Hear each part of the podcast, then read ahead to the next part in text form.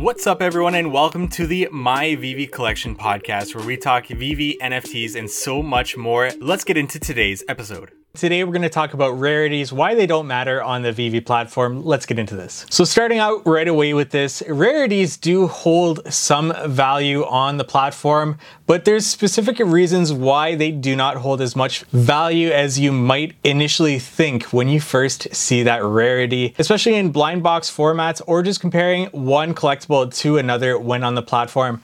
And this is important to note because when you are trying to decide where you're going to allocate your gems to next, and understanding the value of scarcity on the platform for specific collectibles, sometimes a common and an uncommon or rare, ultra rare, or secret rare are not always held to the same edition numbers. So you're not comparing apples to apples in some cases. For example, this is seen with the Superman and the Batman and Killer Croc statue. Superman, I believe, is an uncommon, and the Batman and Killer Croc is a rare, but when comparing the rarities, Superman actually has less rarities when compared to the Killer Croc statue. And this adds to the reason why the Superman might be more expensive than that Batman and Killer Croc. Now, if this was a Batman with a lot of significance, you might see that that Batman has a little bit more weight to it in terms of the pricing. But since this is the Batman and Killer Croc, it gets an F A, a first appearance still.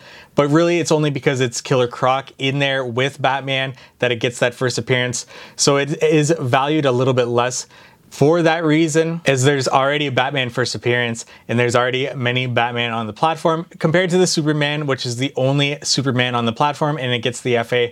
But in addition to that, even though Superman is uncommon when compared to that rare Batman and Killer Croc statue, it actually has less editions, which actually makes it more scarce. And this is why rarities really do not hold too much weight on the platform. You even see this with many different blind box drops. When comparing the Black Panther drop to another Marvel drop like Deadpool, the editions do not always line up appropriately with the rarities when comparing each from different sets. So the common Deadpool actually has less editions than the common Black Panther.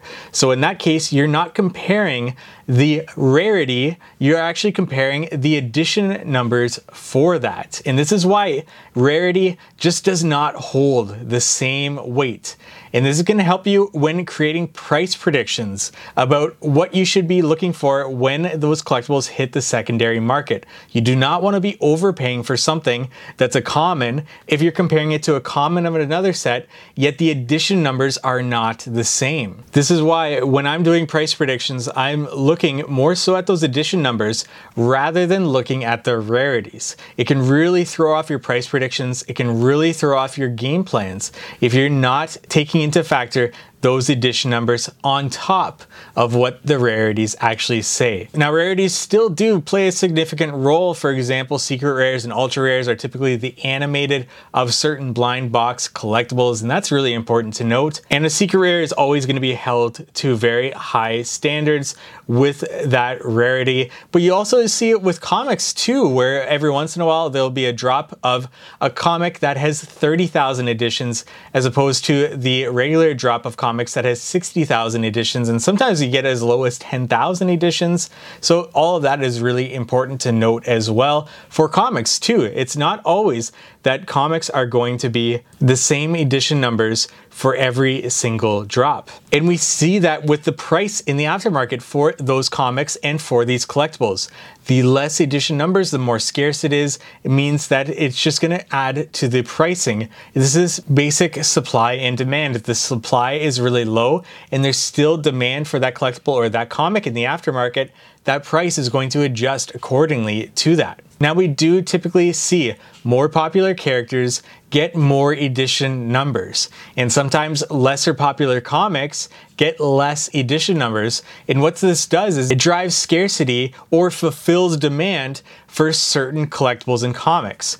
A less popular comic that just doesn't have a first appearance of a character or isn't historically significant might see less editions because that'll add to the value of that particular comic when there wouldn't be much value if it was a regular sixty thousand edition coupons drop for that comic. Same thing for collectibles. If a very popular character is coming out, for example, Black Panther, those editions might rise for that certain collectible to keep up with the demand that is there for it.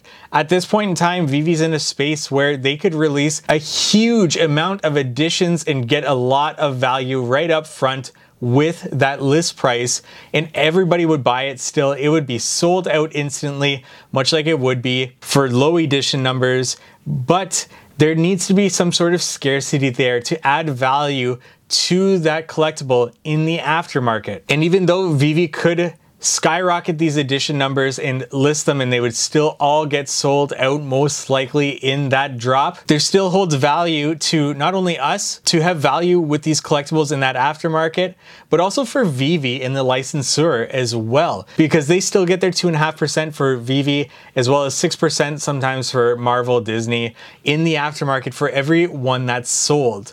So if they hold back editions, if they keep editions low, they will still see quite a few sales in that aftermarket and still recoup a lot of money in the short term, especially after a drop, but especially in the long term as they see that the demand for these characters increases as more users come onto the platform, as well as the supply getting lower with the amount being listed on the market. So it's important to note that it's also in VeVe's best interest to keep those editions at a sweet spot. I'm sure they've looked at what that sweet spot is for their business.